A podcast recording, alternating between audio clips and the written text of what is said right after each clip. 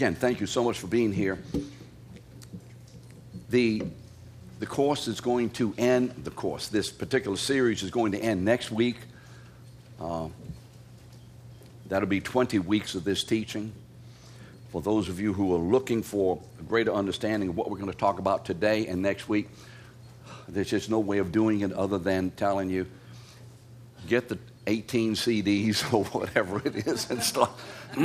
because what we're going to do today, as we did last week, we're going to build on what we have already learned.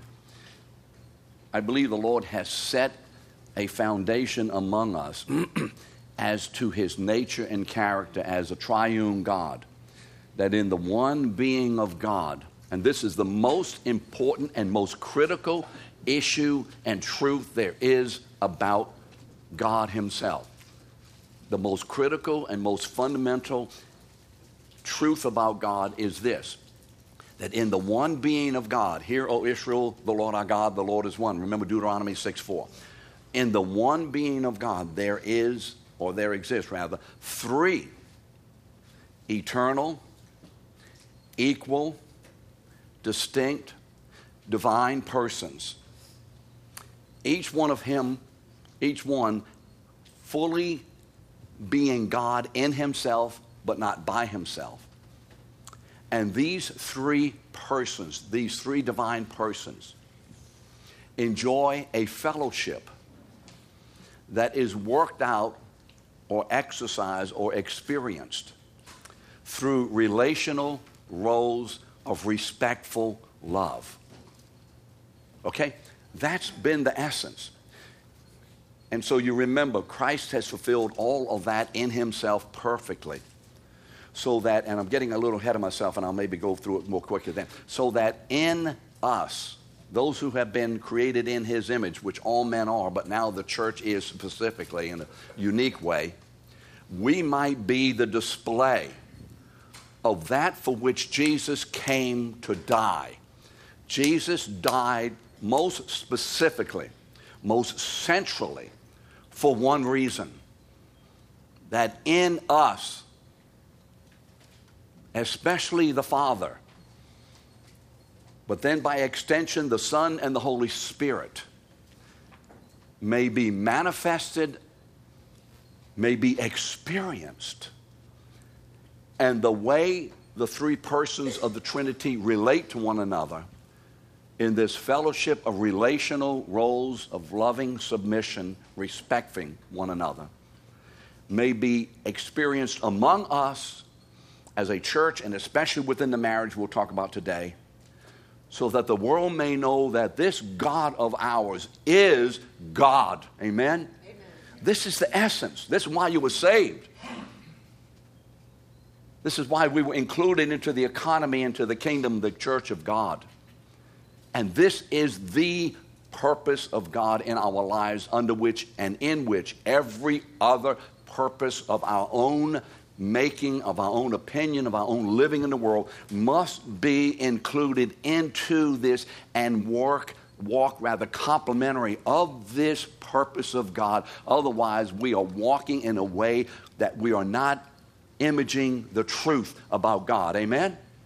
This is what Christianity is all about. It's about God's triune nature and character. This is the essence of the glory of God. Father, thank you so much for your word. Minister to us this morning, Father, in Jesus' name. Amen. Now, this morning we're going to bear down in one issue. Last week we talked about the church in general. Didn't give a lot of specifics of how to do that, just felt to throw it out and give us a general understanding. So when you begin to read the Word of God, you'll see the activities of the, uh, of the image of God, of the persons of God within these uh, commands in the New Testament love one another, care for one another, whatever. And then we'll see how those dynamics and experience how those dynamics are being worked out or not being worked out in our own lives. And and, and come to the Lord and ask for greater development and by His Spirit of the reality of who he is. This morning we're going to talk about marriage, though. now, for those of you who are not married, please do not turn us off because some of you will be married. But whether you are married, even though you're not married, this is an essential understanding specifically for marriage and in general for the church. So this morning we're going to talk about how marriage in Christ, a Christian marriage, a marriage in Christ, is to fulfill Genesis 1:26. I have a lot to say, so I'll try to go through this without too many times going off the side, which is going to be, well, well, it may happen. As we know, God created Adam and Eve in his image. What verse is that? Genesis what? 1 what? 26. What does it say? This is the most important purpose statement in the Bible. It is the purpose statement of God for creating humanity, in fact, creating the cosmos itself, because the cosmos, the universe, the world, the earth, is the place where humanity will be the place, it is a place where humanity will walk out God's image. Therefore, we have a place for that. And so, what is that purpose statement? Let us make man in our image after our likeness. That's God's purpose statement. And so it's the purpose fulfilling the earth with the glory of God through his people who are living out the image of God. You see, this was to be accomplished through their loving relational roles. This was to be accomplished and still is to be accomplished in us today through our loving relational roles so God's triune nature and character would be seen throughout the land. So as we relate to one another in the role that God has given to each one of us in a loving and respectful and obedient way, the persons of the Trinity are being manifested. And this is God's heartbeat, that they may know who I am. Who I am. Ezekiel, that they may know that I am Yahweh over and over and over and over and over in Ezekiel, that they may know that I am the Lord, that I am Yahweh. This is God's great heartbeat. this means that all marriages in Christ, again, we're going to specify marriages today, but again, I think you can generalize as, as we go through this. This means that all marriages in Christ, how many of us are married? How many in here are married? how many of us, therefore, does this pertain to? Everyone who's married. Okay. This means that all marriages in Christ are to be built upon the foundation of Genesis 1:26. If you want to know how your marriage is going, look at Genesis 1:26 and begin to discern. Are you and your wife living in, a, way that images the relational roles within the Trinity among the three persons? And for the single purpose of fulfilling the purpose of God, this is why marriage was created by God. I don't like the word invented he created. It doesn't say he invented marriage, he made Adam. He, this is a creational activity. So, first of all, Adam needs his wife. Now, get this, man, and I'll say it again. We, as men of God in Christ, can image Christ and will be conformed into Christ only to a certain place if we're saved, we need our wives in order that God will use them, and this is God's choice, to take us and create us into the image of Christ in the way that he desires us to be if we're saved. I'm sorry, in married. Doesn't mean that married men are second class. God will do that in other ways. But in a marriage, once you're a married man, you need your wife for this, and your wife needs you. And we'll look at that. So let's start off the bat. You need her. In Genesis 1:26, remember God's purpose is set forth. What is it? Let us make man in our image according to our likeness. And then in verse 27, what do we read? So God created man in his own image. In the image of God, he created him, male and female, he created them. Therefore, God did what he purposed to do. Then in chapter 2, now chapter 2 begins with verse 4, chapter 2, verse 4. That's really chapter 2, if you would. Then in chapter 2, we're given the details of the creation of Adam and his wife. Verse 26 of chapter 1, this is what I'm going to do. Verse 27 of chapter 1, this is what I did. Between these two verses comes chapter 2. It's just, you know, it's a literary uh, uh, uh format here. Verse 26 in chapter 1, I'm going to make man in my image. Verse 27 in chapter 1, I made man in my image. Chapter 2 goes right between the two. You got it? Some people try to figure out how does this work or is this and that. No, it goes right in the middle. It goes right between the two. Look at verse 7 in chapter 2. If you have a Bible, look at verse 7. The Bible says this Then the Lord formed the man out of the dust of the ground and breathed into his nostrils the breath of life, and the man became a living creature. Why did God create Adam? Why did God create Adam? Why? Anybody know why God created Adam? Now, seriously, do you know why God created Adam? Genesis 126.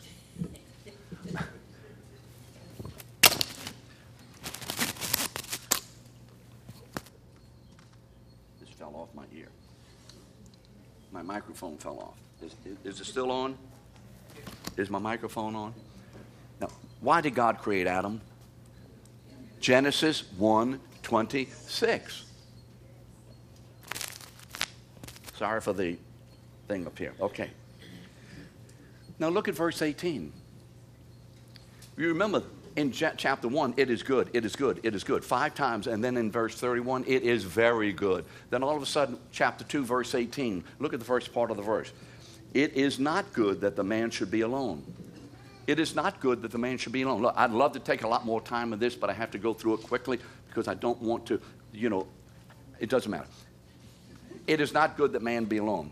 Now, he just said it was good, very good. When he was talking about the general idea, you know, the general uh, throwing out that I created man. It's very good. I created him, remember verse 27. But in verse 18 in chapter 2, why do we have not good? Why is it not good for Adam to be lonely, by, alone? By the way, it doesn't say lonely. Don't get lonely confused to be alone. You can be in a big crowd and be what? Lonely. In other words, Adam is the only humanity, hum, human person. Why is that not good? Where's the answer? In verse 26, chapter 1. Do, do, we get the idea? Or are we beginning to get the idea that every question about our lives and our relationships and all of this, where is the answer? Genesis 1 26. It's not good for Adam to be alone. Why? The answer is found in 126. Look at the pronouns in 126. Us, our. What is that telling you? That God is a plurality. That there are at least two. How many does it take to be us and our? How many people in us and our and we? At least what? Two. So there is a plurality in God. And if we're going to image a plurality, and God is going to create humanity to image a plurality, there must be more than one. There must be at least two. So, therefore, it's not good for Adam to be alone because by himself, he cannot image a plural being. Uh, I'm sorry, a, a, a, being who is plural in himself, three persons. Do, do we understand this? Okay. so, the issue is plurality, and Adam is a singular. He's single. Adam needs his wife in order to be a Genesis 1:26 man. Men, those of you who are married, those of you who will be married one day, you need your wife in order to be a Genesis 1:26 man. So look at verse 18b, the next part of it. I will make him a helper fit for him. I'm going to make him a helper. A helper, the word helper is used of the Lord's help in other passages in the Old Testament and in the New. A helper has to do with the kind of help that God gives to his people by coming alongside of them and working with them and walking with them and in them and encouraging and building up and correcting and, and, and, and uh, uh, giving them hope and all of that. All of that is the kind of ministry that God is going to give to the man through the woman. Psalm 54 4. My God is, God is my help. Remember, what does Jesus say in John 46, I'm sorry, 14, 26, and again in chapter 15 on several occasions? I am going to send the Holy Spirit who is the helper, counselor, teacher. So the role of the husband is going to be complemented or completed or fulfilled or is the rest of the story by God giving him a woman, a wife, who will be to the husband as the Holy Spirit is to the church. Do you see it? The wife will be to the husband as the Holy Spirit is to the church. Now, wives, that doesn't mean that you are the Holy Spirit. I actually met, met with a woman the other day and I said, You're the Holy Spirit's Holy Spirit. I mean, you know, this doesn't mean that you are the Holy Spirit, but you are to be to the husband in the same kind of way that the Holy Spirit is to the church. And I say that now because it looks like, if we're not careful, the wife got the bad end of the deal. Well, I don't think the Holy Spirit would tell you he got the bad end of the deal. I don't think that would happen. This means that Eve was given to Adam as his helper to come alongside of. Remember, God took out of the side of man to come alongside of her in verse 21 so that the will of God would be fulfilled in them as they together image the plurality of God. So that in the marriage, the plurality of the husband and wife, that community of the marriage, will effectively and accurately image the plurality and the community of God. Are we getting this? And everybody with me on this? I know I'm moving quickly, but so look at verse 24. And the two shall become one flesh. Even though they were two, they were to function and live and walk and relate how? As one. They were to function and walk and relate as one through their individual roles. Why is it important for the Lord to say, and the two became one flesh? Because the Lord is saying, on earth, these two have been made in such a way and in such a complementary way. Complementary means completing one another so that as they walk and live together this way, they are displaying upon the earth in their oneness and their unity, the oneness and the unity within God. Now, brothers and sisters in Christ, may I say to you this. There may be a lot going on on the day of judgment when you and I stand before the Lord one day. Phage, y'all come on up here there may be a lot going on on the day of judgment when we face God. Listen to me again. There may be a lot going on on the day that believers face the Lord at the Bema seat to be judged of the deeds done in the body. But I believe one of the very basic and primary issues will be this How did you husbands lead and relate to your wives? How did you wives um, you know, follow and relate to your husbands? I believe that's going to be much more important than so many of the trivial things that we believe are important. Because this is where God's glory, God's majesty, God's uh, image is portrayed. It's not in so many other things, it's here. So that as we do it here the right way, the rest of our lives will come into conformity to the image of Christ, hopefully. You see, and we will remember that the role of each person of God was in view through these particular roles that Adam is given and Adam and Eve are to fulfill jointly as a team. The role of the Father as king, as leader, the role of the Son as the priest, and the role of the Spirit as the prophet. Remember, we've talked about this.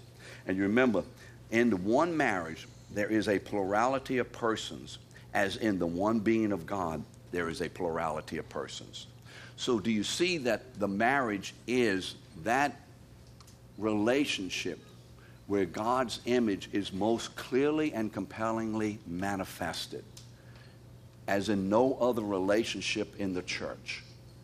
As in no other relationship in the church. Therefore, every marriage in Christ, may I repeat that word? I don't know if you heard that word. What word did I just say? Every marriage in Christ. How many are married? How many of you are married? Raise your hand if you're married. Come on. Every marriage, that means every one of our marriages in Christ, is to be the clearest and most compelling revelation of God's triune nature and character.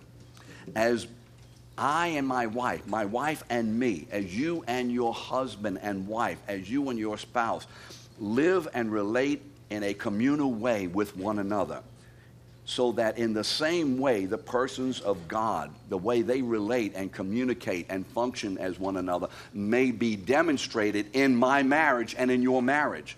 So that as I relate and lead my wife, as she comes alongside of me as my helper, as we walk together in our roles in loving, respectful obedience to God and to one another, God is manifested as to who He really is. When there is a breakdown there, we are saying something that is anti truth, is untrue about God. The major problem with sin in the marriage between the husband and wife is not that the woman was offended or the man didn't like this. The major problem is that we are lying about God. Now, if that isn't heavy for you, I don't know whether you're a believer. You see, friends, the issue is never me, my, I, whatever. It is never that. That's a secondary issue. The issue is always God. God. God. Well, you're getting this, young men in the back. One day y'all will be married. What's the issue? Ruth? God is the issue, brother. Butch? God is the issue. Claude, what? God is the issue. Mike? James? Donnie? Whoever? What? God is the issue. Do we get that? Everybody had that? Okay. But when Adam rejected his role, Genesis 3 6, and he ate. When Adam rejected his role, when he says no to God, every time I do not respond and walk with and relate to and lead my wife in the way that Christ leads the church, I am facing God in the face and saying in his face, No, I will not. And every time my wife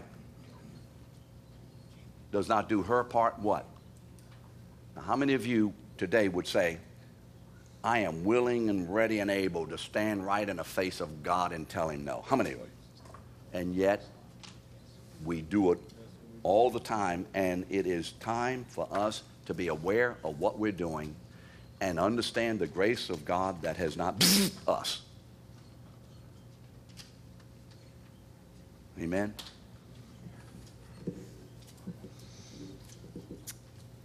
When Adam rejected his role, Christ came. Remember? This is the reason Jesus came to do what Adam did not do so that we would be his image bearers in a new heaven and a new earth, forever and ever displaying his character and his nature throughout the cosmos. So when Adam rejected his role, Christ appeared to fulfill the roles. Remember, prophet, priest, and king. So that in Christ, if we're saved, we're in Christ the roles of prophet, priest, and king right now might be and are being fulfilled through the complementary roles of everyone in the church and especially accentuated and manifested in the marriage, the complementary roles of the husband and the wife. So let's talk about the husband's leadership. The husband and Ray Pratt, if you say this to Ray Pratt, he's going to laugh. I'm the king of the castle. I'm the king of the castle. The honeymooners. Now, that's funny. And it's hilarious on the honeymooners. I wish I, I, I just, I, I can't take three hours in here. But here is what every husband is doing when he doesn't lead his wife the way Christ leads us. I'm the king of this castle. I'm the king. And when we say that, we are saying that God the Father is a tyrant. Now, listen to me, man. Every time my attitude, my thought, my action in relation to leading my wife, I'm the king of the castle. Oh, you may not say that, but your attitudes, your thoughts, your feelings, you are saying God the Father is a tyrant. How many of us men in Christ today would stand and say God is a tyrant? I don't think so but you're declaring it more loudly through the way we lead our wives than if we said it on the corner of Canal Street and let everybody know. This morning, we're going to look at how the husband is to fulfill his leadership role of king in the marriage as they, the husband and wife, live and relate together as one. We have learned that Christ has fulfilled the three role, roles. Remember? Prophet, priest, and king. We've already learned that. So that in Christ, those roles are now being imaged in the marriage. Why? Because we are being conformed to the image of God's Son. Romans 8 29. We're being conformed to the image of Him who in Himself has fulfilled perfectly these three roles. You see that? This means that the husband has the same position to his wife. The husband has the same position to his wife that Christ has to his bride. Listen to what 1 Corinthians 11:3 says. I want you to understand that the head of every man is Christ. We're in Christ. The head of a wife is her husband, and the head of Christ is God. So the headship of the man has to do with the revelation of the headship of God within the Trinity. Therefore, Adam has the responsibility to manifest the Father's leadership role as he leads his wife in the same way the father leads and the wife's responsibility is to be his helper so that both together will fulfill God's purpose in their marriage. The husband is to lead in the same way, therefore, to manifest the Father's leadership within the Trinity. And the wife is to manifest by her helper, being the helper, to manifest the same way that Christ relates to the Father in the Trinity. This is the heart of God. So let's look at the husband's function a little bit about leader. let's look at some of the ways. Now we're going to remember that God's purpose through Adam and Eve was to establish, you know, remember his presence and his kingdom upon the earth. So to do this, the husband has been grace gifted. Now, wives, you may not believe this, you may not even think it, you may not even like it, but listen to what I'm saying. Because that man is your husband, may I say it again? Because that man is your husband. Did I put any proviso or any stipulation on that? Because he is your husband, simply because he is your husband, God has grace gifted and anointed him to administer for you protection, physical and spiritual, and provision, spiritual and physical, through his leadership. Because your husband that man is your husband, God has set him as the head and the leader in the marriage. Why? Because the headship of the husband speaks about the headship of God the Father in the Trinity. Now, for some, any women or woman in here who does not like that, what you are saying is you do not like the idea that God the Father's leadership is being manifested through a man and he should have done it some other way. to be not liking it and be critical of it is to be saying, God, I don't like what you did. And you should have consulted me first. You see, that is the world's thing out there with the what liberation women movement and all. It is Satan's activity that is already in the church, infecting and infiltrating the very image of the God Himself in the church. You know, we are criticized as a church. You didn't know that. And here's one of the grounds that we're criticized upon we have male leadership. Women should be also in the leadership. They should be elders and they should be pastors. Not if we are going to manifest God's image. Do you understand that? Leadership has to do with male leadership. Why? God did it. I didn't have anything, I wasn't there but it has to do with the leadership of God the Father within the Trinity. Where am I in my notes? Here I am. because Jesus declared, look, look, why headship? Because Jesus declared the Father's authority within the Trinity. How did he do it? How did Jesus declare the Father's leadership in the Trinity? He functioned with authority on the earth. Therefore, in order for you to know that I, the Son of Man, has authority over sin, what? Rise up and walk. Remember? In the three Gospels. He is to do this, and the husband is to lead this way with the same character of love that the Son exercises in his leadership of his bride. Brothers, this is the way we are to lead. Thus, imaging the Father's leadership, thus, imaging the way the Father leads. Listen to this word in Ephesians. Husbands, what? Love your wives. Why? Why that? Why love? Because the Father's love for the Son and for the Holy Spirit. Men, love your wives in the same way, you see, that Christ loved the church, but also that Father loves the Son and the Spirit. If we're not, we're calling God a tyrant. Love your wives also as Christ loved the church. This is the way we are manifesting that. As Christ loved the church, he was showing us how the Father loves within the Trinity. And he gave himself up for her that he might sanctify. How, how long do I do it? How long? Giving yourself up for her. How long did, how, how far did Jesus go? To the cross. That he might sanctify her having cleansed her by the washing of the water with the word, so that he might present the church to himself in splendor without spot or wrinkle or any such thing, that she might be holy and without blemish. In the same way, in the same way, husbands should love their wives as their own bodies. For he who loves his wife loves himself. For no one hated his own flesh, but nourishes and cherishes it just as Christ does the church. Verse 33 Let every one of you husbands love his wives. You see, the husband is to lead his wife and family with God's kind of love. To do otherwise is to call God a tyrant. I don't know how you feel about this, guys, but this is sobering for me. Is sobering for me. This is sobering. We're going to leave here today, and all of us are going to be challenged by the enemy and by our flesh to exercise this. And for all of us, to one some extent, and some in a lot of extent, for all of us to some extent, and some to a lot of extent, let me just say it this way, brothers. We need to be repenting before God and confessing, Father, I have been calling you a tyrant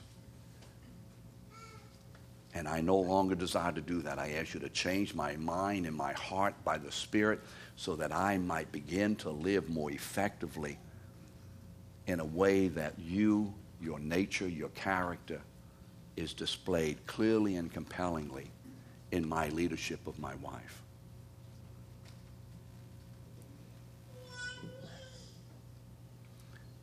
If we husbands want to know what kind of love Christ's love is, just read Corinthians 13, 4 through 8. Love is patient and kind. Is that how you are with your wife? Is that how I am with my wife? Let me say this about my wife, and, and, and I don't want to be disparaging anything. This is not a joke. I'm not funny. I'm not joking about this. Sometimes my wife can be the most obnoxious person in my life. You see, you thought I meant because of the way she is, because of my sin, because of my weakness, she's obnoxious. You see, you thought it was the other side. How many of you thought I was pointing at Jean? That's why I said, be careful. You see, Jean has her issues.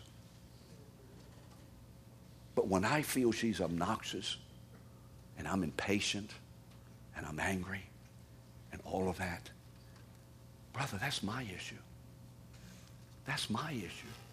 I am saying in those feelings, if I don't deal with them, this is how God is with the Son. With the Son. And this is how Jesus is to the church. And that's a monumental, hell devised lie.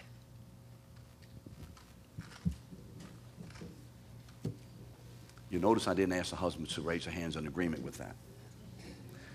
I was at least a little more careful in that. Love is patient and kind. Love does not envy or boast. It is not arrogant or rude. It does not insist on its own way. On its own way. it is not irritable or resentful. It does not rejoice in wrongdoings, but rejoice in the truth. Love bears all things. What?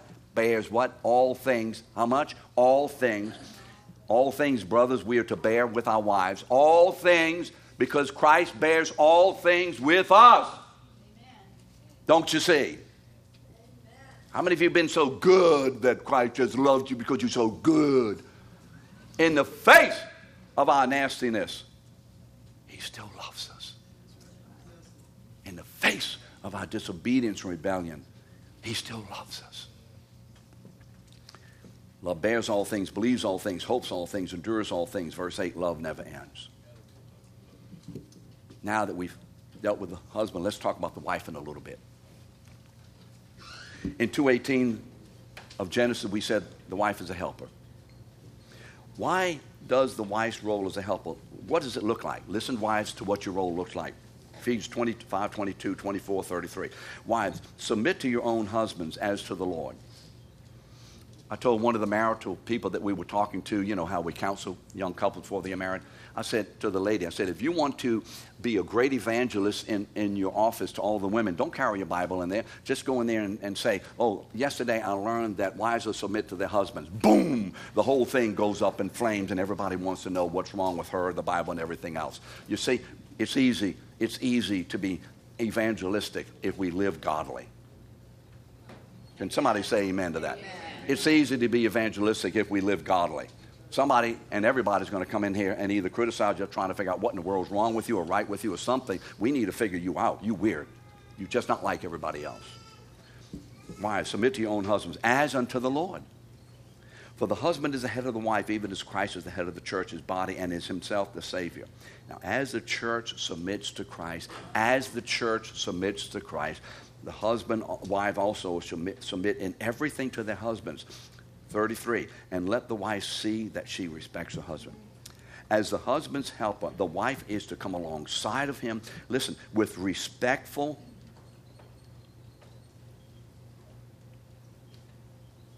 with respectful.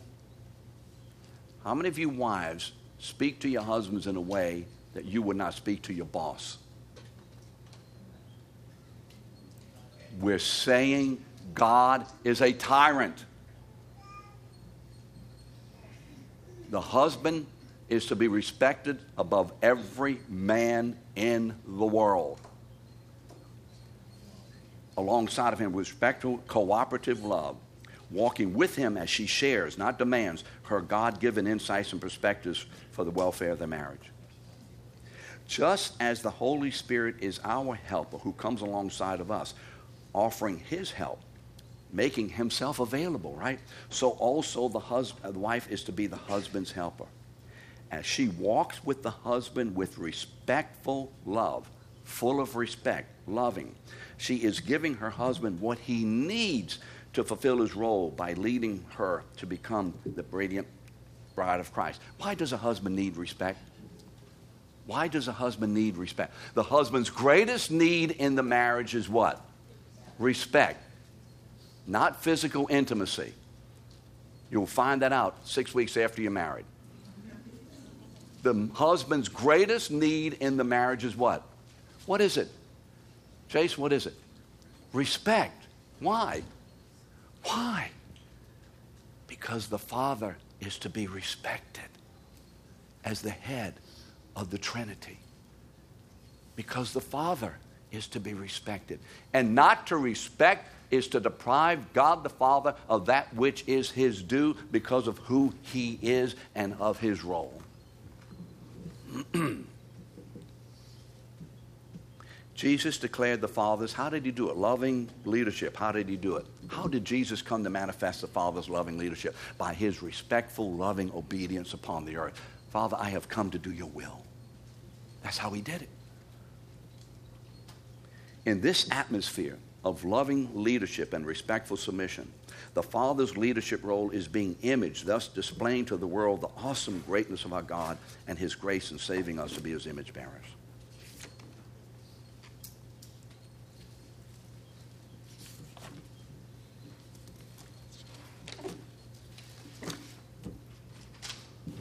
So I hope today, and next week we'll talk about prophet and priest. I hope today you get a glimpse. This is just a glimpse. I'm out of breath. I've gone so fast. Really. This is a glimpse. Listen to me one more time. We have a moment or two left. Every one of us, first of all, has been saved for one reason that we should be individually saved and put into a corporate body. What is the good of a piece of a puzzle over there on the floor that's not in the puzzle? What is the good of that piece of the puzzle? What is this good? You're a piece of the puzzle and you're over there on the floor by yourself and you're not in the puzzle. You don't have any purpose. Your purpose is to be with the other puzzle pieces. Your purpose is to be connected with the others. Your purpose is to show forth, as all these pieces are collected together, the face of the puzzle maker, Jesus Christ. That's your purpose. And to the extent that we are not fulfilling these roles the way God has assigned to us, it's like trying to put the puzzle piece into that puzzle in a way that is backward. I'm going to force this thing in the way I think it needs to go in because I don't agree with the puzzle maker's way of doing this, and I don't like the way this puzzle piece fits in there. So I am going to hammer this thing, and we're going to make it happen, baby. and what kind of a picture will you have of Christ? What kind of a picture will you have of Christ? So when you go home, for the married couples especially, and for the others, and you begin to feel the stress and strains. How many of you have stress and strains in your marriage? Come on, anybody, seriously, any of us have stress and strains in our marriage? Come on, you can raise your hand. I have stress and strain in my marriage. Absolutely. If you don't, you're not either alive or you're not married. One or the other. One or the other. One or the other. And in the midst of the stresses and strains, you see, the flesh doesn't want this. Satan certainly doesn't want it. So it's working against this. But we must recognize that we must overcome this in the power of the Holy Spirit for the purpose of manifesting clearly and consistently and powerfully and effectively who this great God is. And so we begin with the husband's leadership and the wife's submission. And then next week we'll talk about how the husband and the wife, especially the husband's leadership as priest and prophet, is fulfilled, to be fulfilled in the, the marriage, so that the marriage in the church can be the clearest and most compelling manifestation of the nature and character of God. So be careful. The enemy and the world and your flesh, seriously, are ready to attack you the moment you leave this house or maybe even this room. Be ready. Be vigilant and defeat the enemy in the flesh in the power of the Spirit. See you next week.